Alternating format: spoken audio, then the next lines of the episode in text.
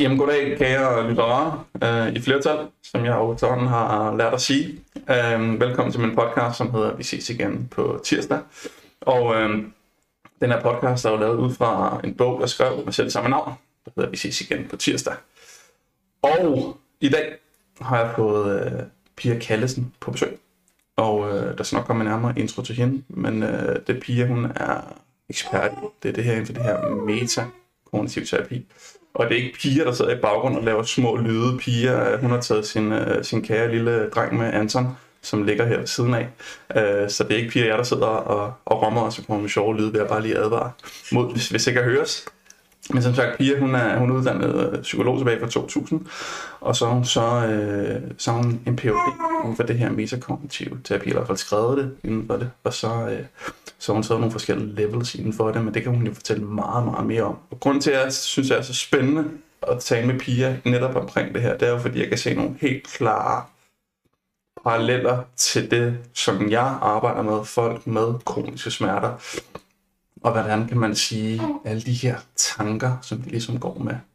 Så det er ligesom det, der skal være formålet med i dag, det er, at vi ligesom kan forstå, hvordan kan metakognitiv terapi bruges i, øh, i, i arbejdet med det her med længerevarende smerter. Øh, Velkommen til bordet, Pia. Mange tak. Og tak, fordi jeg må tage din tid. Kan du ikke lige uh, fortælle lidt mere om dig selv? Du er også forfatter, det fik jeg slet ikke nævnt. Men altså, Pia, tag lige igennem uh, din, din rejse. Ja, øh, sådan helt kort fortalt. Jeg startede i 2000, som du selv var inde på, at være psykolog. Øhm, så brugte jeg meget tid på kognitiv terapi de første 10 år. Øhm, altså specialiserede mig inden for kognitiv terapi. Skrev faktisk også et par bøger inden for kognitiv terapi. Øhm, og så på et tidspunkt halvvejs igennem, eller det vil sige, 10 år inde i min psykologkarriere, ville jeg gerne forske. Øhm, og det var jo meget spændende, hvad skal man forske i? Og så spurgte jeg en masse kloge mennesker, som jeg kendte på det tidspunkt, øh, hvad er det nye, og hvad skal, hvad skal man forske i? Øh, og de kendte jo godt til alle mulige metoder, men det metakognitive sagde, det så ret spændende ud, fordi der var kun nogle små studier, og det så helt fantastisk ud med resultaterne, men der var ikke store studier endnu. Så øh, jeg ringede til, eller skrev til Adrian Wells, der har lavet metakognitiv terapi, og spurgte, om vi skulle forske sammen. Øh, det tog lidt tid, men øh, der var hul igennem til sidst, og så, så jeg, kunne jeg jo godt indse, at det metakognitiv var bedre. Det var ikke bare øh, enkeltstående resultater. Det var virkelig bedre. Og siden øh, da har jeg jo så, så småt blevet mere og mere metakognitiv, og det er jo så nærmest kun nu, og skrevet på bøger om det også.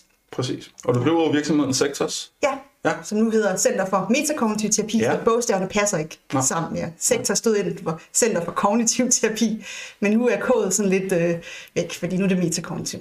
Okay. Jamen spændende. Jeg skal nok lægge, øh, lægge de her forskellige links op i ja. show notes. Ja. Hvis vi lige sådan skulle tage tage dem, der lytter med i, øh, i hænderne og sige, hvor adskiller, kan man sige, klassisk kognitiv terapi sig fra metakognitiv terapi? Faktisk på alle områder, bortset fra øh, teknikken, vi bruger i terapien, fordi at i kognitiv terapi, der bruger vi tid på tanker, øh, fordi vi tænker, at tanker er vigtige. Så i kognitiv terapi, der tænker vi øh, rigtig meget over, hvad vi tænker, Øh, hvad tænker vi om vores øh, smerter for eksempel? Tænker vi, at de ødelægger vores liv? Øh, tænker vi negativt om dem? Eller tænker vi, at de måske også har lært os noget nyt? Altså sådan ligesom forvent tankegangen til noget mere positivt eller mere realistisk. Det er meget det. Så vi bruger tid på tanker. Vi, vi går faktisk også hjem og bruger tid på tanker som hjemmeopgaver. Så da jeg var kognitiv psykolog, så bad jeg mine klienter om at gå hjem og bruge tid på deres tanker øh, i det, vi kalder omstruktureringsskemaer. Så skulle de skrue tanken ned og lave den om til en positiv tanke, en realistisk tanke. Men i metakognitiv terapi, der ser vi ikke tankerne som problemet. Det er faktisk ikke et problem at tænke negativt, øh, for eksempel om sine smerter. Det er faktisk meget normalt at tænke negativt igennem livet. Øh, her prøver vi at lære at bruge mindre tid på tanker. Så der kunne man ikke drømme om at give hjemmeopgaver, der, der involverer at bruge tid på tanker, fordi ja. det ville simpelthen øh, være for meget af noget af det, der er skidt, kan man sige. Mere af noget af det, der er skidt. Ja. Øh, så der lærer vi at bruge mindre tid på vores øh, tanker. Ja, og som jeg har læst mig til det, nu der er der eksperten ind i det, altså, hvad kan man sige, ren, ren kognitiv terapi, som jo er meget, meget bredt kendt, mm-hmm. øh, meget forstået, der er det jo ja. meget det her med, jamen, altså, hvad gør, hvad, hvad, hvordan er det her problem opstået? Også det, jeg kigger lidt tilbage i tiden også. Exakt, exakt. Ja, ikke så meget igen. Altså, det, er ikke, som, det er jo ikke psykodynamisk terapi Nej. kognitiv, så det er stadig nutidsorienteret og fremtidsorienteret. Mm-hmm. Så selv kognitiv terapi er jo meget sådan redskaber. Mm-hmm få det bedre mm, mm, i nutiden, og ikke så meget bagud kiggen. Nej, og hvor meditativ terapi mere siger, jamen, jamen, fint, du har de her, hvad der end er henter, ja. men, øh, men hvordan kan vi minimere den tid, du ligesom... Den tid, du bruger på det, ja. Du bruger på det. Er det, ja, er det, det, er det ja. Fordi at vi, vi ser sindet som selvreguleret, selvhelende. Øh, så, så de negative tanker, du havde i sidste uge, for eksempel, de er der ikke mere. Hvis Nå. ikke du har grublet på dem. Det gør, hvad de sidder der, hvis du har grublet på dem. Men hvis du havde nogle negative tanker for en måned siden, som du lød være i fred, det kan være, du vågnede en dag og tænkte, hold kæft, det bliver aldrig bedre, det her corona. Hvis du nu ikke grubler videre på den, så kan det være, den, så vil den have gået i sig selv. Ja. Øh, måske kommer den igen, men den øh, lever i hvert fald ikke videre, hvis ikke du fodrer den med opmærksomhed. Og hvad siger, hvad, hvad siger forskningen på det her område? Du har lavet lidt selv. Ja, nu har jeg selv lavet lidt, og nu er der jo kommet meget mere til, siden jeg også øh, begyndte på det for 10 år siden, så, øh, så det er jo helt overvældende øh, resultater, når man ser Ja. på de studier, der er. Ja. Det er, øh, når man, altså de studier, der sammenligner med kognitiv terapi, der ser det bedre ud. Øhm, nu er der ikke så mange nu, fordi det tager så lang tid at lave sådan nogle store studier, hvor man sammenligner.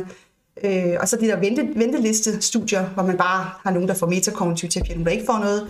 De ser også meget overvældende ud, med, med kæmpe store effektstørrelser Ja. øh, som, som også er meget uset ellers i andre metoder. Ja. Og meget overraskende stort for depression blandt andet. Ja. Fordi vi ikke har haft nogle metoder, der kan kurere mere end 50 procent cirka, Nå. øh, når det gælder depression. Nå. Og er der, er der noget, som, som metakognitiv terapi altså ikke kan? Er der noget, ikke. Altså problemet er, at vi ikke ved det endnu, fordi der er ikke, der er ikke studier på spiseforstyrrelser. Vi ved ikke noget med autister. Kan det bruges på autister? Altså vi ved, der er rigtig mange steder, hvor vi, hvor det er helt, vi ved det ikke. Hvad med misbrug? Altså det er meget, meget uvist. Øh, så det kan forklare det hele teoretisk. Altså vi kan godt forklare alle tilstande, øh, psykiske tilstande ud fra den metakognitive teori. Men vi ved ikke endnu, om det så kan bruges i praksis. Nå. Nej. Og hvad med sådan, kan man sige, graden af traumet? Det Altså, er heller ikke øh, et problem. Vi har, rigtig stor, vi har faktisk et studie med PTSD, og hvor der også var nogen, der havde virkelig store traumer, og, og sådan mange traumer, mm. altså sådan flere traumer mm. oven i hinanden. Mm. Øh, PTSD, posttraumatisk stress, og det så ud til at være mindst lige så effektivt som kognitiv terapi, men endnu mere vigtigt, meget mere skånsomt end kognitiv terapi. ja, Fordi kognitiv terapi er hård kost. Man skal eksponere sig for traumet og lytte til traumet igen og igen og igen. exakt. Og det skal man faktisk ikke i metakognitiv terapi. Så det er meget mere skånsomt, så der er mindre dropout Ja. og sådan noget. Okay. Så det er meget vigtigt. Jamen, super interessant. Mm. Vil sige, en af, de, en af de paralleller, jeg ser til det, jeg selv laver, og du startede selv med at sige det, øh, sindet er selvhilende. Mm. Øh, der ved vi jo også, at kan man sige, det er vores, det er vores krop også. Ikke? Mm. Altså, får man et sår, og lade være med at, at gnide i det, mm. så skal det nok hele sig selv. Ikke? Jo. Og, og, og det, der er min anke i alt det her, der ligesom hedder, kan man sige, behandling mod det, mod det fysiske, kan man mm. sige, en, en, en eller anden form for en fysisk skade. Det skal vi ikke diskutere i dag, om man så kan have en fysisk skade. Ja. Men det, jeg siger, at folk, de ofte jo, jamen så går man til den her behandling ligesom at få, at få ribbet op i såret igen. Ja, altså bliver er trykket, prikket, stikket, etc. i på en eller anden måde. Det skal gøre ondt, før det gør godt, det som tankegang. Ja, ja, ja, ja. Øh, men, men måske også den her umiddelbare, den her, kan man sige, rationel forklaring af, at jeg har ondt i mine skuldre, og det er den, der ligesom skal fordrive al den her ondskab her, på en eller anden måde. Og hvad vil jeg sige med det, Pia? Jamen altså, forstår jeg det også på den måde, at lidt let efter den her, kan man sige, vej, som jeg så kan høre, du har du praktiserer, og du har, du har udvundet her i Danmark, altså det her med, at man gør, man går lidt op mod det her med at sige, jamen, jamen vi behøver ikke at, behøver ikke at rippe op i det, der er sket. Vi har mere fokus på, jamen, ikke, ikke engang, hvad kan du bruge det til nu, men de tanker, du har om det, der er sket nu, hvordan kan vi minimere det? Ja, så du ikke holder liv i fortiden. Exakt, Ja. exakt. Ja, ja. Er det korrekt? Det er, mindre, det er faktisk mindre gørende, ja. Det er doing, doing less, eller less is more, eller hvad man nu kan sige. Ja, helt klart. Så det handler om at gøre mindre med, med vores øh, tanker om fortiden, for eksempel. Præcis. Øh, men også nutiden. Men altså, ja, fortiden også. Brug mindre tid på det, Ja. øh, og lad det selv hele. Ja. Ja. Typiske klienter, som kommer, øh, Ja. henvender sig til jer. Jamen, det er jo typisk angst, depression. Øh, så er der mange med lavt selvværd, OCD. Vi har fået rigtig mange OCD. Mange børn og unge også er begyndt at komme rigtig meget. Øh, bekymringer om alt muligt. Øh, ja, altså, det kan være øh, bakterier. og Corona er jo kommet til, ikke? Bekymring om at få corona, eller at nogen, man elsker, får corona. Øh, men det kan lige så godt være, at man bekymrer sig om, at andre kan lide en. Altså, slår, slår man til, kan man præstere godt nok? Rigtig meget præstationsangst møder vi i klinikken. Øhm, og så er der selvfølgelig også øh, ja, folk med traumer, hvor de har noget i bagagen, som, øh, øh, som de så har forsøgt at... Måske har, altså mange i klinikken har faktisk været i andet terapi først. Altså faktisk rigtig mange klienter kommer og siger, jeg har prøvet kognitiv terapi, jeg har prøvet almindelig psykoterapi. Det har ikke rigtig virket på mig på den lange bane. Mm. Så, så rigtig mange kommer for ligesom også at sige, nu har jeg prøvet det hele, men jeg har ikke prøvet metakognitiv terapi nu. Mm. Øh, Men hvad er det, der ikke har hjulpet piger på når de så kommer til jer? det er jo, altså typisk, så, så det vi faktisk starter med at gøre i metakognitiv terapi, det er at finde ud af, hvad er det, de gør, ikke? alle deres aktive strategier. Og der er jo bygget godt på i løbet af årene med psykoterapi. Så er der nogle øh, terapeuter, der har lært dem at skrive dagbog, positiv dagbog, og så er der nogle, der har lært dem mindfulness, så skal de meditere hver dag.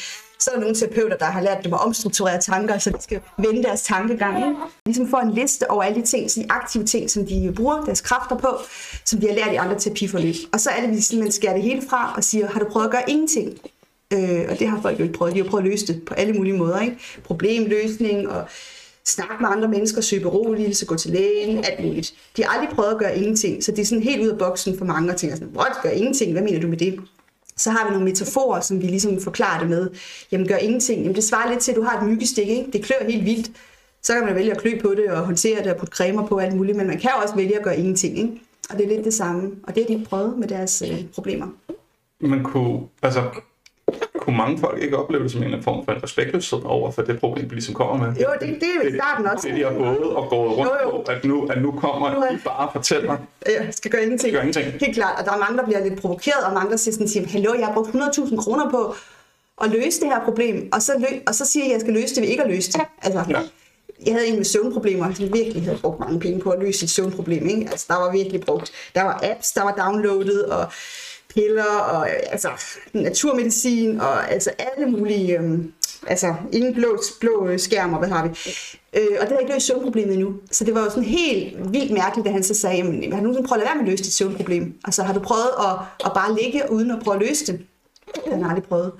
Øh, og normaliseringen i det, mange bliver overrasket, når jeg siger til dem, det er normalt ikke at sove i nat. Altså det er normalt at have dårlig søvn på nætter.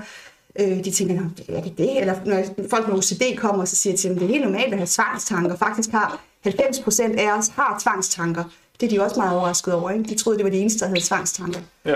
Så øhm, ja, Så hvad kan man sige, at går, I- går, I, går I stadig ind ligesom og, altså går I ind og, går I ind og, altså, tænker jeg jo, I som fagpersoner går ind og anerkender, øh, hvad kan man sige, øh, Ja, vi anerkender selvfølgelig at, altså, smerten og en meget empatisk i metakognitiv præcis, terapi. præcis, præcis, Øh, præcis. men det er jo, øhm, ja, men det er jo selvfølgelig, øh, altså det er jo selvfølgelig en helt anden måde at, at gøre det på. Det kan ikke kombineres med andre metoder, fordi andre metoder skal man gøre alt muligt. Da jeg lavede kognitiv terapi, skulle man eksponere, og øh, man skulle prøve at arbejde med tankerne, og her skal vi gøre ingenting, så det kan ikke kombineres med andre metoder. Så det er lidt at gå all in og prøve det af. Og, så, og mange er jo meget skeptiske, og så siger vi, jamen prøv at lave det som eksperiment. Ja. Prøv i to uger og leve efter de metakognitive principper. Efter to uger, så kan du jo gøre op med dig selv, er det her noget, jeg vil fortsætte med, eller skal jeg tilbage til mine gamle aktive strategier? Altså, hvad er det jo ikke? Er der, er der nogen, der ikke er disponeret for det her? Øh, ja, det er jo ikke det er jo så kun 80 procent, der bliver øh, hvad kan man sige, øh, diagnosefri, så der er jo en, en 10-20 procent, som så skal have mere. Altså, det er jo ikke, fordi de så øh, bliver dårligere. Altså, det er jo ikke det der, men de bliver bare ikke kureret, kan man sige. Og de kommer ikke under cut-off for diagnosen for depression eller angst, eller hvad det er. De får det måske lidt bedre, men ikke sådan markant bedre. Og hvad kendetegner de her til 20 procent? Ja, vi, vi har ikke nogen systematik, vi har ikke nogen studier endnu, øh, som sådan ligesom kan fortælle det, men, men vi kan se i klinikken, at det enten er folk, som bruger teknikken forkert, altså som simpelthen ikke, altså som, som bruger det metakognitive til at komme af med bestemte tanker, eller af med bestemte symptomer, øh, komme af med smerter, komme af med fysisk ubehag. Øhm, og hvis man for aktivt prøver at løse problemet med, med de metakognitive redskaber, jamen så, så virker det selvfølgelig ikke, fordi det, det er jo ikke, de skal ikke bruges aktivt. Det er en passiv teknik, Ja, kan man ja, sige. præcis. Og meget af det, der kan gå galt, det er, at man, man simpelthen ikke kan komme ud over det der med ikke at løse sit problem. Altså ikke ja. løse sine smerter. Øh, og så, så er det klart, så bliver man lidt skuffet over metakognitiv terapi. Ja, ja, præcis, præcis. Og Det det, virker, det det lyder også som noget, igen, hvor du selv ligesom skal tage, som jeg forstår det, Pia, mm. måske lidt mere ansvar selv i forhold til dine de andre terapiformer, der hedder, nu møder du op her om torsdagen. Ja, det går, du får nogle værktøjsbaserede øvelser bagefter, men du skal stadigvæk, du kommer igen næste uge, Ja, ja. eller et eller andet andet. Hvor her, det er ligesom, altså, det er meget, det er meget ud og prøve det af, og så acceptere, det kommer, og så starter vi med en gruppetid på en Ja, ja, time, og ja, så, eller, eller faktisk, du må jo gruppe i fire timer, gå videre på 3, 2, 1, ikke? Ja, så kan du også gøre ja. Der, der er jo mange måder at gøre det på, det synes jeg er, synes jeg er dybt interessant. Kunne man, igen, jeg skal sige, de her 20 procent, synes jeg jo selvfølgelig er, jeg skal nok vende tilbage til- til de 80 procent, fordi vi skal jo, det, det synes jeg også er et rigtig, rigtig flot tal. Ja, det er det der. Hvad med det, altså hvad med, hvad med den historie, som jeres klienter kommer med? Mm. Altså, nu, nu siger du, at mange af dem har prøvet Rigtig meget. forskellige former for, for terapi. Der kan jeg jo selv se mange af de klienter, vi møder. Nogle af dem, der er, hvad kan man sige, mm, hvad kan man sige, er sværest at, at hjælpe. Mm. Det, det er måske dem, som har, har haft smerter i 5-10 år, og netop også har shufflet rundt i Ja. alle mulige former for, for behandlinger, der ligesom er set meget sådan biomedicinsk på det, og nu skal vi se at se meget mere sådan, kan man sige, mm. biopsykosocialt betinget på det. Så nu kommer vi jo også og anerkender, at der er smertefuldt ud, men vi siger jo også, der kunne også være mange andre faktorer, som søvn, stress, overbevisninger, mm. det narrativ, du ligesom er bygget op med omkring den her svage ryg, mm. eller noget andet. Og vi skal ligesom prøve at anskue det derfra. Altså denne her, denne her modreaktion, der kan komme fra det, så handler det måske også om at få dem lidt frisk for fad, altså få dem, få dem så hurtigt ind Mm-hmm. i Det hjertet. gør det i hvert fald nemmere. Mm. Ja, jamen, det, det er ligesom det, gør jeg det. prøver Det at, det. øh, at komme Det gør det nemmere, fordi som jeg sagde før, hvis de har prøvet alt muligt, så er der bygget en kæmpe værktøjskasse op mange gange med alle mulige aktive strategier, som de prøver af, ikke? og de skal gøre alt muligt øh, hver dag øh, aktivt for at holde det nede. Ikke? De skal monitorere, de er måske gået i sådan noget monitoreringsterapi, hvor de skal holde øje med deres smerteniveau, hele tiden øh, øh, monitorere og hele tiden øh, justere deres aktiviteter ud fra deres smerteniveau. Det kræver enormt meget selvmonitorering, enormt meget selvfokus og enormt meget bekymring hele tiden. Er det for meget, er det for lidt? Ikke?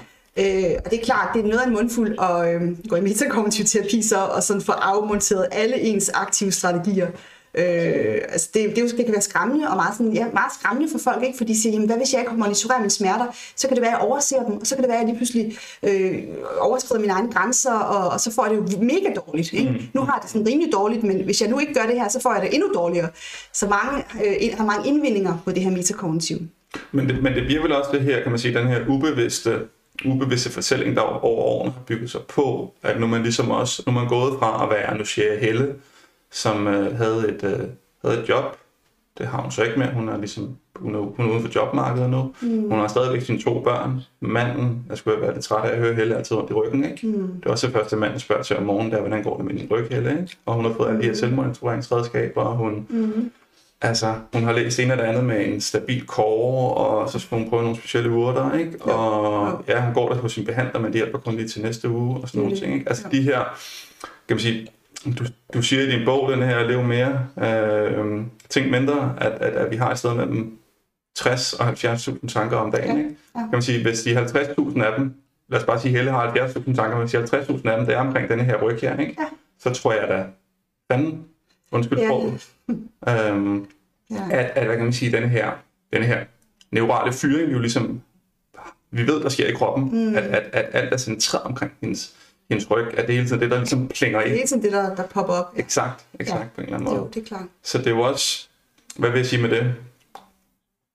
Jeg ser den her typiske 10-20 procent, det vil godt være sådan en, som, som var, Nej, faktisk ikke. Det er ikke så meget mængden af negative tanker. Altså, Nå. vi har nogen med meget svær OCD, som bliver kureret faktisk. Altså, det her handler ikke om mængden af ubehagelige tanker. Øh, og hvis man har mange kroniske smerter, så har man jo, som du selv siger, 80% af ens tanker kredser om det. Vi havde en, en person, der lå på hospice, og 80% af hendes tanker var jo selvfølgelig, skal jeg dø i morgen, skal jeg dø i overmorgen. Så det er klart, i vores livssituation, afhængig af den livssituation, vi er i, altså, så, så fyrer vores hjerne jo af med de tanker. Hvis vi har økonomiske problemer, så er det jo også 80% af vores de der 80-60.000 tanker, det handler jo om, går jeg konkurs, går jeg konkurs, går jeg konkurs, ikke? Så det er ikke så unormalt, at vores, øh, de tanker, de 60.000 tanker, handler om de problemer, vi har. Det er meget normalt. Det er egentlig ikke der, problemet sidder. Det handler jo om, om du så griber de her 70.000 tanker.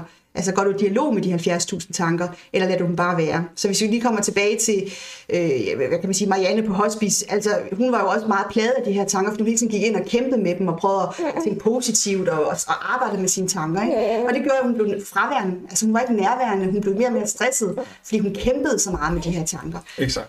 Så faktisk så handler det jo mere om at lade de 70.000 tanker være. Så hvis man har 60.000 tanker om at have smerter hver dag, fordi man har reelt smerter hver dag, så det er mere, øh, teknikken er mere at lade de tanker være, Ja. ligesom smerterne. Så, så man lader tankerne være. Det gjorde Marianne på hospice også. Og så kunne hun faktisk være nærværende Ja. over for sine børn, for hun kunne ikke både håndtere sine tanker og samtidig være nærværende. Så det er ligesom to steder på en gang. Præcis. Så, så det handler mere om at lade tankerne være. Så, det, så de 20 procent handler egentlig ikke dem, der har mange problemer, kan man sige. Nå.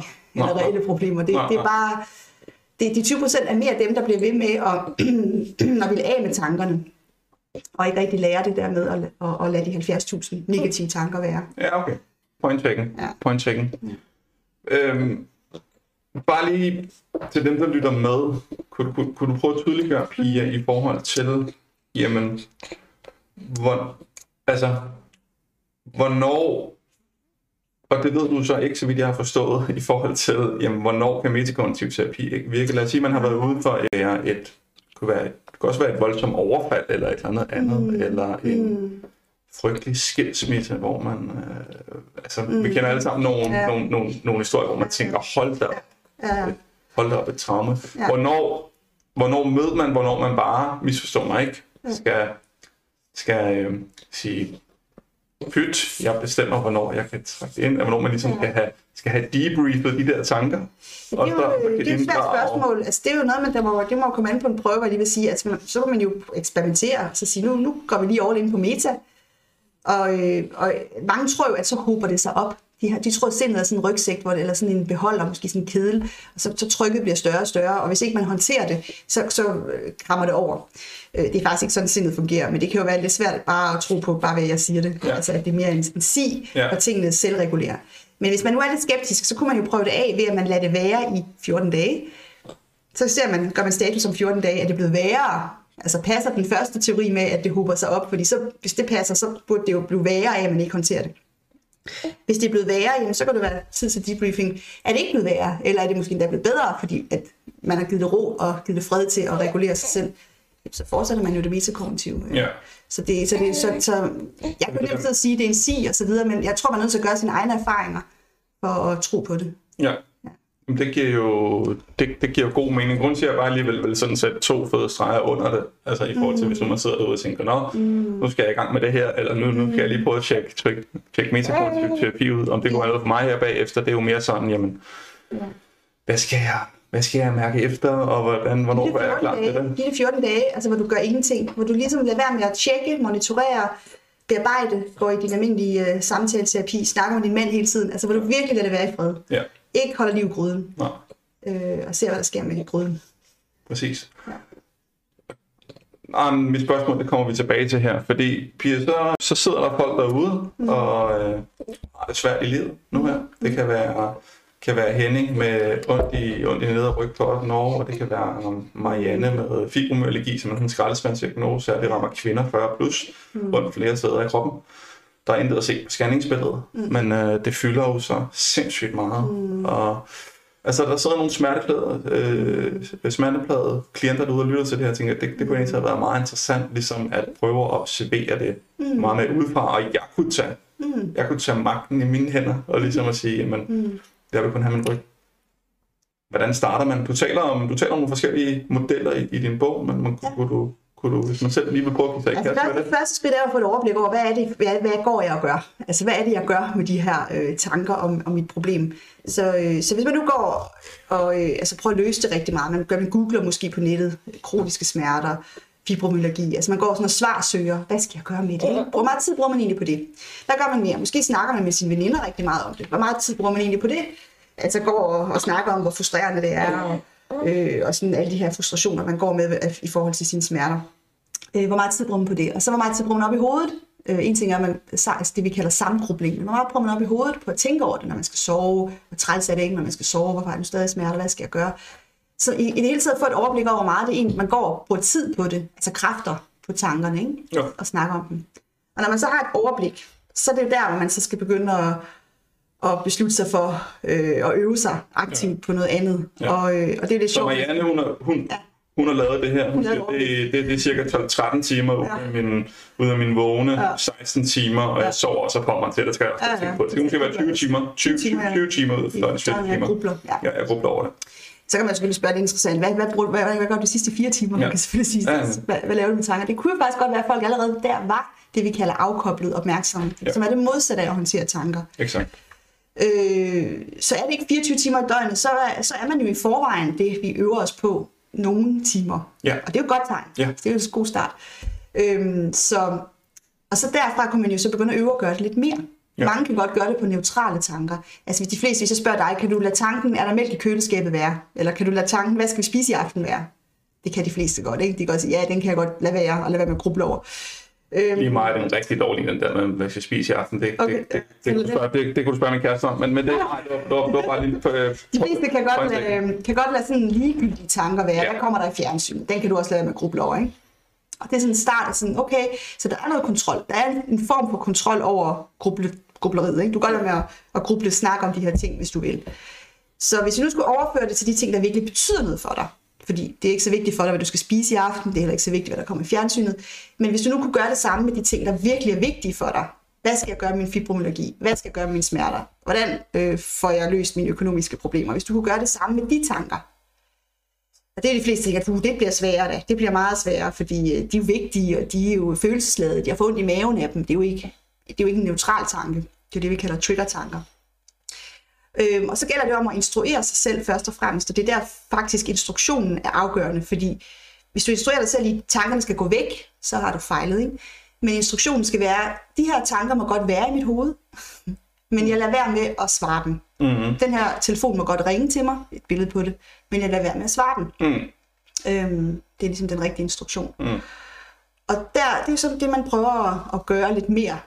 Det kan godt være, det ikke lykkes de, alle 20 timer om dagen, at, at man alle 20 timer kan lade telefonen ringe, lade tankerne ringe øh, noget mere. Men, øh, men, men altså, øvelse gør mester, ikke? og hvis man instruerer sig selv rigtigt, så vil det lykkes at lade telefonen ringe flere gange. Ja, så det jeg hørte dig sige, Pia, det er, at man, man, ligesom, man, man laver en opgørelse over tid, så ja. finder ud af, at der, der er faktisk fire timer, at, at man ikke, ikke mærker det. Øh, vi går ikke mærker det, men hvor hun i hvert fald ikke gør noget med Hvor hun ikke oplever det, eller, eller, eller ikke gør noget ved det. Hvor hun ikke, fordi hun har det hele tiden. Så det er, der er, hun har 24 timers kroniske smerter eller fibromyalgi, så er, der vel, så er det vel noget med de fire timer, der gør hun ikke noget ved det. I, ja, hun siger i hvert fald, at der har det ikke den, altså, der er det ikke det, der er primære tanker. Nej, det er det. Der bruger hun kræfter på noget andet. Præcis. Det jeg hører sige, I så vil gøre, som jeg også sidder og smiler sødt til dig, det er så at sige, jamen, hvad laver du de fire timer? Ja, ja. Hvad gør, at du kan være afkoblet og opmærksom? Ja. Kunne det, kunne det være noget awareness omkring, okay, men der er du faktisk i den der cykelklub, hvor vi sidder og taler om det kunne også være der, man gode gamle dage, to, time, øh, mm. to, to timer øh, hver dag, ja. eller ja, ja. der du står og bærer din surdejsboller, eller et ja. eller andet. Ja, ja, det kan være, at man har et andet fokus, man ser sin yndlingsfilm, men man oplever så også i metakognitiv terapi, at man kan, man kan både skifte fokus, men man kan faktisk også øh, bare være med det. Øh, så vi, vi øver ligesom to ting. Man ja. øver det der kontrollerede fokus, så ja. selvom det er der, kan man øh, zoome ind på øh, en god film, eller zoome ind på en god musik, eller noget andet. Og man øver faktisk også det passive fokus, som er sådan, selvom det er der, så gør jeg ingenting med det. Altså det er faktisk begge, vi øver. Det kontrollerede øh, fokus, og det er mere sådan passiv fokus, ikke? Hvor, du, hvor du ligesom bare lader det være, uden at flytte fokus til alt muligt andet. Præcis.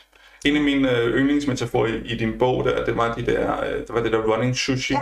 Altså ja. der, hvor at vi, det kunne jeg jo relatere mig fuldstændig til, at man sidder ja. der, og der er de der dejlige, spændende retter, der kommer til. Mm. Hvad, hvad kan man sige? Det er jo også, som jeg kunne forstå det, noget med at, at observere, at vi har de her, vi har de her tanker, der sådan glider forbi. Mm. Vi kan selv bestemme, om vi tager den her store markerulle, eller, eller hvad vi ligesom gør. Det er også det, jeg hører dig. Ja, det er det samme. Jamen, altså, selvom den samme marke kommer 20 gange om dagen, eller 100 gange om dagen, ja øh, den der marke symboliserer så ens problemtanker. Ikke? Selvom den samme tanke, du har stadig smerter, hvad skal du gøre? Den kommer 20 gange, den kommer 100 gange, så behøver du ikke spise den. Så Nå. behøver du ikke tage den ned Nå. og tykke på den. Nå. Nå. Mm. Du præsenterer så også, at vi skal, vi skal have det, der hedder grubletid, der, hvor man så kan... Jamen, det er jo ikke obligatorisk. man kan have det, man kan ja, ja. ja. Men altså, at gå fra, at gå fra hende her, Marianne, med fiktiv Marianne, vil jeg have fundet for 20 timer til at sige, øh, det er måske ikke let. 17 til 17.30. Præcis. At hun øh, går på nettet og snakker med sine veninder og frustrationer og alt det der. Ja. Præcis. Mm-hmm.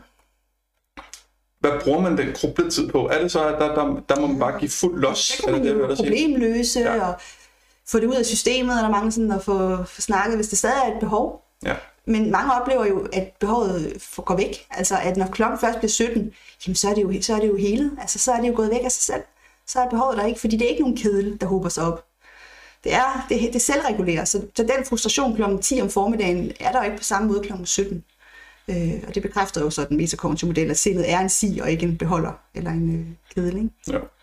Mm. Men det er vel også noget med at tage sine omgivelser i hånden, hvad ved jeg, igen, manden og veninderne, der spørger mig, hvordan går det med din ryg? Eller undskyld, er det din mm. hofte i dag, eller, mm. eller er det skuldrene, eller sige, prøv at høre, venner. Jeg ved, I gør det i en... Nu skal vi snakke om noget helt andet. Nu skal vi snakke om noget helt Jeg havde, jeg havde faktisk en på et gruppeforløb. Hun var ret, øh, var ret sød, fordi hun var sådan, gud, hvad skal jeg snakke med veninder om i aften? Hun har gået på sådan en metakognitiv gruppeforløb, og, og hun havde jo så gået også fra de der 20 timers øh, gruppetid til en halv time. Og hun kunne godt se, at hun havde fået det meget bedre, men nu blev hun helt panik, fordi i aften kom hendes bedste veninde.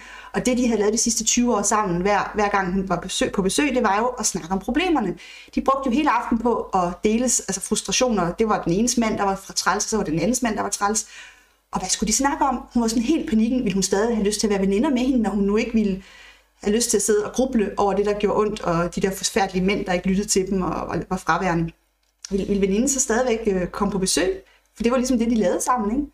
Exakt. Åh, oh, hun var helt panikken. Men det jo også noget, jeg møder piger. Altså, jamen, jamen, jeg, jeg kan jo sagtens følge dig. Det er, jo, det, er jo, det, er jo, det er jo faktisk noget, jeg, jeg reelt møder både i de individuelle klienter, jeg har, men også i gruppeforløb, jeg selv holder. Mm. Det her med, at man har gået over årene og opbygget sig altså denne her fortælling omkring, at man har en svag ryg, at man har sin mors hofte, og så videre. Mm. Og det fylder så sindssygt meget. Det er den måde, ja, jeg vil ikke gentage det igen. Mm. Er det noget, man går ind og instruerer klienter i, eller gør i det, og siger, jamen der er du simpelthen nødt til at tage dem i hånden, det er dem omkring.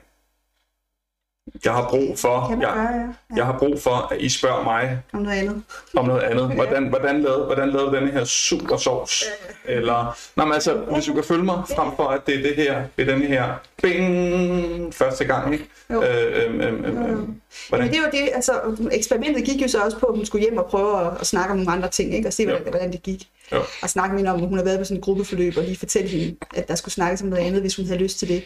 Præcis. Og måske lave nogle aktiviteter sammen, se en film sammen, øh, gå til bowling sammen eller noget andet. Mm. Ja, ja. Og det er heldigvis da, så ville veninden gerne det.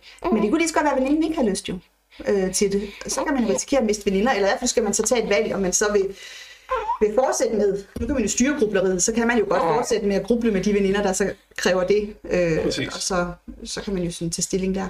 Jo, det, man kan vel også komme dertil, Pia, tænker jeg, man kommer ud og tænker, at man skal ligesom skifte sit, øh, sit vennegrundlag. Eller Det er, jo det, det er jo det, man må gøre med sig selv, ikke? Skal man Jo. så have nye venner, eller skal man så lade være med at gruble, øh, når man er alene, eller sammen med andre, og så når man er sammen med, med, med Lotte, så, så gør man det bare, ikke? Fordi det er en del af, at man vil ikke miste Lotte som veninde, så når man jo gruble der. Og det kan vel måske også være noget, kan man sige, noget, kan man sige, opmærksomhed på at sige, jamen, når man så bliver så god, tænker jeg, jamen, hvad sker der i dit, i dit sind og i din krop, mm. når du er sammen med mig, Britt, som også har fibromyalgi. Mm. At det ligesom er det, der er centreret omkring den måde, altså den kontekst, hvormed I er mødt, Ja, og hvordan I ligesom også sidder og fastholder hinanden i denne her, ja, mm. lidt halvulykkelige fortælling ja. omkring, hvorfor vi også endt sådan her, og nu har vi prøvet den og den og den mm. behandling. Mm. På en Jamen, det, er det. Ja, jamen, det er jo det, der kommer til at ske, ikke? at Jo. det, det bliver selv, selvkørende, og det, og det kommer til at fylde for meget, ikke? fordi man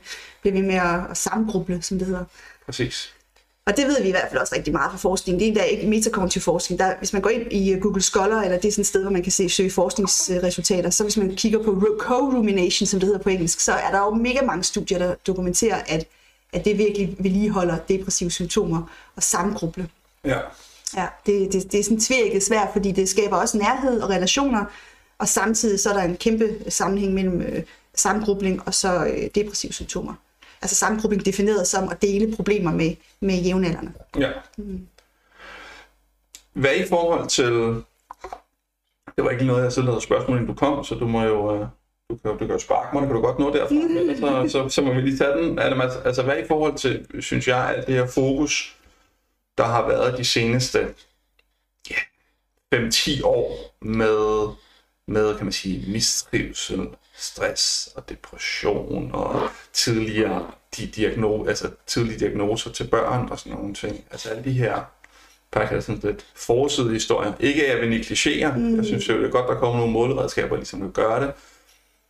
Det jeg også kunne frygte, også her kan man sige måske post-corona, det har vi allerede har hørt, om det bliver, det bliver helt forfærdeligt. Og vi får en overgang, vi har tabt, og mm. øh, mistrivsel ved hjemmearbejde. Alle de her, altså de her, de her fortællinger, der er udefra, kan man, det jeg siger, kan, kan man også blive bedre til med, med brug af meti, øh, metakognitiv te, øh, kan man sige, te, terapi og skærme sig fra, fra, fra, det her, fra det her, man hører, og det her, man tager ind, sådan så at, at, at fortællingen bliver lidt, jamen, det er dårligt arbejde hjemmefra, og jeg kan også begynde ligesom at, at mærke på mig selv, at det, mm. at det, det nedslider mig fysisk som psykisk.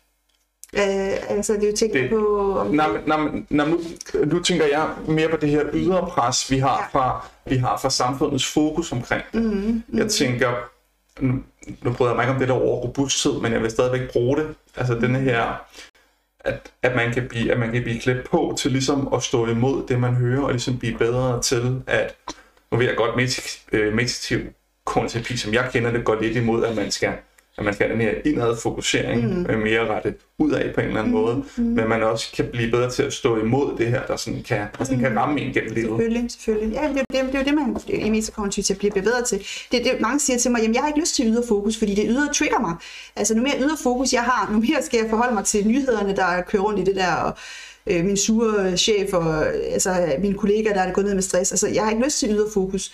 Så, så, så, så det bliver, altså, men, men det vi så lærer, det er jo så, selvom du har ydre fokus og bliver trigget gevaldigt, og det bliver det, fordi man kan næsten ikke tænde fjernsyn uden at blive trigget, øh, så kan du mestre, hvad du så gør med det efterfølgende. Altså, at du ikke holder liv i det efterfølgende. Så hvis du så refokuserer tilbage til den ydre verden, jamen så det, den trigger, du er blevet ramt af, og som sidder i din krop, vil jo så hele ret hurtigt. Det myggestik vil ikke blive ja. ved med at klø. Så du, så du kan komme tilbage til øh, ydre fokus igen og igen og igen, ikke? selvom at du igen og igen og igen bliver trigget af det ydre fokus. Ja, så, så det jeg også spørger ind til, Pia, måske med et lidt kringlet spørgsmål, det var, at, at denne her, det her lag af, jeg vil kalde det lidt sådan en, kan man kalde det en edukation, folk kommer igennem hos jer, lyder det til. Mm. Altså, ja, det kan godt være, at de kommer med, med tanker, fra en, fra en specifik hændelse, der er sket. Mm. Det er I i situationstegn lidt ligeglade med. Mm. Vi skal prøve at have kortet den her tid ned, hvor med man tænker på det. Man dvæler, ja. men, men det er jo utopi at tro, at man igennem livet ikke vil opleve sorger. Vi selvfølgelig oplever rigtig, rigtig mange glæder. Men det jeg også hørt dig sige, det er, at, at næste gang, nu kan vi bruge præben, mm. det navn er jo velbrugt, Øhm, næste gang Preben oplever smerte, og så for tre år siden var i forløb hos jer, mm. der har han netop lært, at jamen, altså, selvfølgelig kan der godt lige komme ind i sådan en, i sådan en kan man sige, akut periode, hvor det hele ligesom rester lidt. Ja. Det er et par dage, eller en uge, ja. eller to uger. Ja. Men så kan han så være klar til, for det han lærte hos jer, det var at, at komme ned på en halv time til sidst. Det er jo det. Og der fandt jeg faktisk ud af, at der, der ikke var noget. Det er også det, jeg hørte dig sige. Ja, det er jo det, som man lærer også fremtid og mestre fremtidige trigger. Præcis. Ja, lige præcis. Og, og kan generalisere det til nye trigger, ikke? Jo. Altså de fleste tilstande øh, vil vi opleve gennem livet, øhm, altså smerter, tvangstanker, stress faktisk også, altså uden at lide af kronisk stress, så vil man også have stressede perioder, ikke? Søvnløshed er jo også en normal tristhed i forhold til, at man vil ikke blive deprimeret, bare fordi man har en dårlig dag, hvor man føler helt håbløs og trist. Ikke? Så vi kommer igennem livet og føler alle de her tilstande, ensomhed osv. Ikke? Det, kommer, der, det er jo helt klart. Er der, er, er der lavet nogle studier på det i forhold ja, til... vi kan jo se, at tilbagefaldene, ikke? Altså, der er ikke, altså når folk har gået i metakognitiv terapi, så to år efter, stort set alle stadigvæk i stand til at mestre de her teknikker. Og i løbet af de to år har de jo selvfølgelig oplevet sover og øh, udfordringer og skilsmisser og alt muligt. Det, det er klart, ikke? Så, så man begynder at kunne bruge det her til at mestre øh, nye trigger-tanker, nye ting, der, der trigger en. Ikke? Måske ikke kun smerter, men også når man bliver fyret, eller Jamen, super interessant. når ens mand øh, siger, jeg ignorerer en, eller hvad det nu er. Super interessant. Mm. Og det må vel også være, Pia, tænker jeg, hovedformålet, også med det, som jeg praktiserer, at, at vi ligesom kan... Det er, jo, det, det er jo ikke interessant, at folk oplever mistrivsel gennem livet. Nej, det gør jeg ikke. Det gør jeg alle sammen. Ja, ja. Det interessante er vel, om man hver gang skal, skal enten øh, tage telefonen og ringe til sin psykolog og booke en tid, eller ringe ja, til sin fysioterapeut og booke en tid. Ja, ja, det det. Og den der lidt, kan man sige, ubevidste reaktive tilgang til, at, at det er dig, der skal hjælpe mig. Mm. På, altså, altså sådan lidt. Ja, man bliver selvhjulpen på en anden måde her. Præcis, mm. præcis. At man får mm. et egen kontrol over de her processer. Ja. Exakt. Ja. Exakt, exakt. Ja, det er jo det. Og det er jo det, vi arbejder meget på. Det er jo virkelig det, vi bruger tid på i metakognitiv terapi. Det er jo at genopdage egen kontrollen over processerne. Ikke? Ja. Så det er ikke din læge, der styrer dine bekymringer, det er ikke din fysioterapeut, der styrer den, eller din psykolog, der styrer dine bekymringer, eller din mand, eller din veninde. Det er faktisk dig selv, der kan styre de her processer op i hovedet. Det er meget, meget vigtigt. Det er nærmest øh, det er jo hjertet i metakognitiv terapi. Exakt. Ja. Exakt, exakt. Og det er også derfor, at det er så sød musik i mine ører, at, nam, nam, at virkelig er det her med, at vi kan, at vi kan, at vi kan få folk til ligesom at, at tage det her tage det her ejerskab, og så er der selvfølgelig nogen, som skal guides med at holde lidt mere i hånd end andre. Mm. Der er ikke den her mm. hemmelige opskrift. Jeg hører det heller ikke sige, at der er nogen, der skal have lidt mere og ja. lidt mindre, og der er også ja. nogen, vi ikke helt har fundet. Der er nogen, der, ikke, der ikke bliver hjulpet med metakompetent. Præcis, præcis, præcis. Ja. Og, og, og, der skal selvfølgelig forskes videre. Ja, ja, og det er jo, der er jo andre metoder på markedet. Det er jo ikke kun det hele. Så, så jeg der er jo også andre veje til Rom, ikke? Jo, præcis, præcis. Mm. Men at, at, at slutmålet, det må være, at, at folk skal lære, at, at du kan faktisk gøre rigtig meget selv. Og jeg tænker, nu kan jeg lige tale fra min egen, de tilbagemeldinger, jeg får, når folk har været igennem sådan en, kan man kalde det en smerteuddannelse, mm. det er, hold da op, at hvis ikke der var så mange faktorer, man kunne anskue, man kunne anskue mm. smerte på, og mm. hvorfor har min, hvorfor har min terapeut ikke sagt det til mig? Mm. Øhm, mm. Hvad tilbagemeldingerne I får? Altså? Ja, det er sådan noget, altså, det er jo meget også noget af det samme. Man kan selvfølgelig ikke bebrejde øh, hvad kan man sige, fortiden osv. Der er mange sådan, jo, for vidste jeg ikke det her. Nu har jeg brugt 100.000 kroner og været indlagt på det psykiatriske og fået elektroshock. Hvorfor er der ikke nogen, der har sagt til mig, at det var et gruppeligt problem? Hvorfor fik jeg ved med at få at vide, at det var serotoninmangel osv.? Der er mange, der også bliver ret sorgfulde, når de indser, at de kan styre deres depression øh, ved at gruble mindre. Ikke? Jo.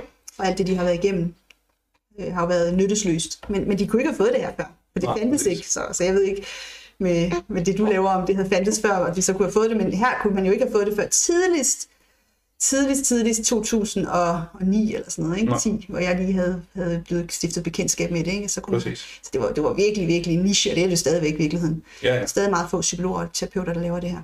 Ja, præcis. Mm. Men vinder det frem? Ja, ja, det vokser jo lige så stille. Det tager bare tid at producere de her terapeuter øh, ordentligt. Altså, det tager jo to år at certificere hos metodens grundlægger. Han kommer faktisk til København og laver øh, uddannelsen. Og vi har også øh, uddannelse med ham. Så ja. øh, det tager noget tid øh, at lære det her og få aflært alt det andet, man har gået i.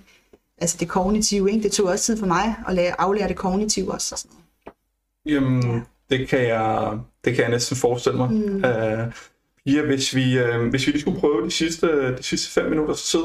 Uh, ja, nu sidder man derude med en masse tanker. Det behøver ikke kun at være smerter. Det kan også være, at man har hørt, at den her har været depressionsramt, eller stressramt, eller angstramt, eller mm. noget andet. Mm og tænker, at det er sgu ikke helt lykkes for mig nu. Mm. Men, men det her metakognitiv terapi, det lyder som en, det lyder rigtig interessant. Mm. Du nævnte noget, at man kunne, man kunne starte med at, at skrive ned. Ja. Denne her sum, sum med den her tid. Det lyder, hvor meget tid man bruger på forskellige strategi, hvor meget fokus man har indadvendt. Ikke? Hvor, meget har man, hvor meget tid bruger man på indre, indre, indadvendt fokus? Altså på sin krop, eller sine tanker, eller følelser. Øhm, og så, øh, så derfra, så er det jo noget med at øve det ydre fokus, ikke? Og øve og både det ydre fokus og også det mere passive fokus, ikke? hvor man bare er med det, uden at, at snakke med det.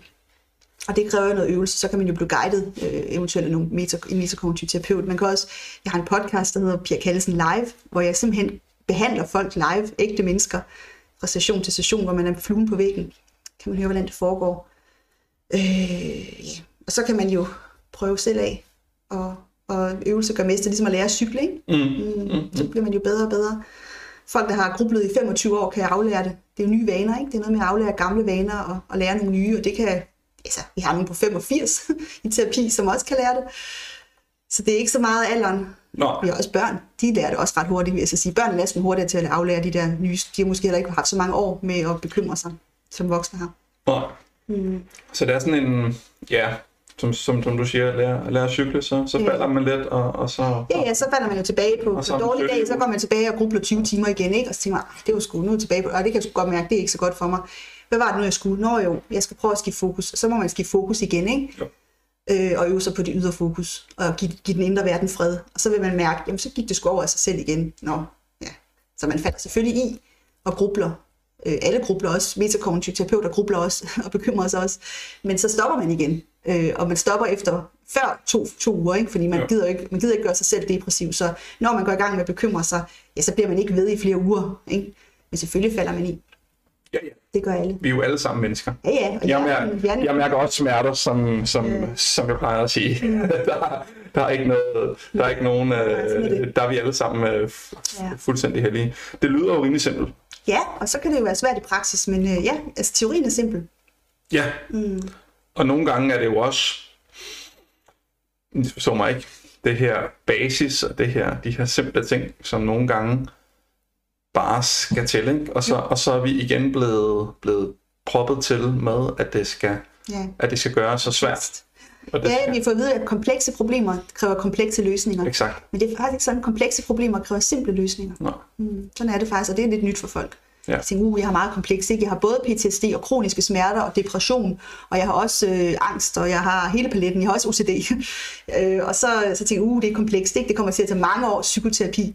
Men nej, faktisk så er det meget simpelt. Man skal lade alle de her trigger-tanker være. Ja. Jeg er en stor tværfaglig indsats, øh, hvor jeg både har min, min fysioterapeut og min psykolog og min læge Ja, ja, og et er eller andet andet. Meget komplekst. Stort, Det behøver det slet ikke. stort setup. Nej, nej, nej, nej, fordi så er det jo også med til ligesom at, at sygeliggøre klienten mm-hmm. meget mere end godt er, og, og man bliver igen over på Marianne, ikke? Altså, bliver, bliver fastsat lidt. Og det er jo også det, som, som jeg øh, gang på gang siger i den her podcast her. Start nu med basis, også bare når vi taler om, også bare når vi taler om, om smerte, og det der med at give sin krop de bedste muligheder for at selvheal, ikke? Mm. Se på, får du stadig mellem 7 og 9 timer søvn, meget individuelt betinget, hvor meget du skal have. Mm. Har du den primære gode stress? Fordi det er jo fint at være stresset. Mm. det er bare den er usund stress, hvis den tager over. Har du en god social trivsel? Får du en eller anden form for bevægelse ind i hverdagen? Det behøver sikkert være, at du løber Mm. om søerne, som resten af København også gør nu. Mm. Øhm, og spiser du varieret? Altså, vi skal droppe det der, kan man sige, keto-kost mm. og spise efter din blodtype. Altså, de her, de her fem basale ting taler jeg rigtig meget med mine klienter omkring. Og mange siger, jamen, øh, er det bare så simpelt? Jeg vil i hvert fald sige, hvis, hvis, hvis du ikke har det på plads, så skal vi ikke begynde på alt muligt andet. Jeg har endnu ikke oplevet, og nu har jeg et datasæt på omkring 12.000 klienter, vi har hjulpet de sidste syv år. Nogle af de her havde de her fem basale ting på plads. Ikke? Mm. For mange kan det godt blive sådan, nå, ja okay, apropos det her med den her simple, Ja, simple ja, tilgang. Ikke? Altså det, det, det, det, det kan virke så usekset på en eller anden måde. Ikke? Mm. Og det er jo, Ja, så jeg vil næsten, jeg ved ikke, nu kan man sige, vi kunne godt lave et eksperiment, vi skulle lave sådan et forskningseksperiment sammen, ikke, hvor vi testede, for jeg vil jo næsten våge påstå, at man godt kunne, uden at have de der på plads, hvis man så ikke grublede over det, godt man spiste rimelig træls, ikke, og man, man, på den måde ikke havde en særlig stærk krop, og man får ikke berørt sig, det vil sige, at man har sådan ret tung og lidt depressive tanker. Jeg tror nu godt, man kunne holde sig ovenvande i forhold til diagnoser, selvom man ikke har de der fire-fem ting på plads. Mm, mm, det tror jeg nu godt. Fordi man jo så med, med grubleprocessen ikke vil forværre ens tilstand. Der at man stadig sover dårligt, og man spiser, man er træt, og, og man er... det her det er klienter, vi har fået henvist Ja. fra, fra forskellige virksomheder og Ja, ja. som som udgangspunkt ikke havde en diagnose. Nej, nej, nej. Det er jo, det er jo, det er jo, det er jo, det er jo rigtig vigtigt at sige. Det var folk med længerevarende var- smerteproblematikker, Ja, okay, ja. som vi ligesom Ja, siger, ja, okay. hvad kan skyldes det her? Yes. Ja, ja, det er er- klart. Så vil, ja, det er klart, fordi jeg vil sige, jeg vil jo også næsten sige, fordi hvis sådan en depressiv, der kommer, jeg kan hverken motionere, jeg overgår ikke noget, og jeg får heller ikke sovet, jeg får heller ikke spist særlig godt, fordi jeg overgår ikke gå ned, jeg kan få, kun få noget pizza, ikke? Øh, Så, så starter vi altså ikke med at få dem til at motionere og spise mad og sådan noget. Så starter vi med grubleriet. Altså først og fremmest grubleriet. Helt enig. Og så får de faktisk overskud til at købe ordentlig mad og sådan noget. Helt enig. Så det, men det er selvfølgelig en anden øh, Igen. klientgruppe. Igen, igen, igen. Der er igen forskellige veje, øh, veje veje til Rom. som du sagde, og det er jo også det, der er så, så super fascinerende. Det er også den her, der findes den her one size fits all. Vi har ikke fået den nu. Nej, nej. Jeg tror aldrig nogensinde, vi finder den. Det er derfor, Nej, det skal være på den her måde her. Det er klart, der er flere veje til Rom. Pia, jeg synes, det har været super spændende. Øh, og jeg håber, at øh, jer, der har lyttet med, har fået, øh, har fået et nyt indblik til, hvad metakognitiv terapi er for en størrelse. Hvordan du konkret mm. kunne give dig et kast med det.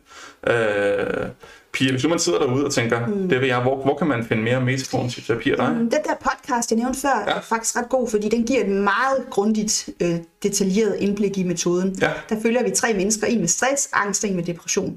Øh, og følger dem simpelthen over seks gange. Så du, ser, du, du er simpelthen øh, med i terapien, ja. ikke? Øhm, så det er meget godt. Den skal jeg nok lægge op i show notes. Ja.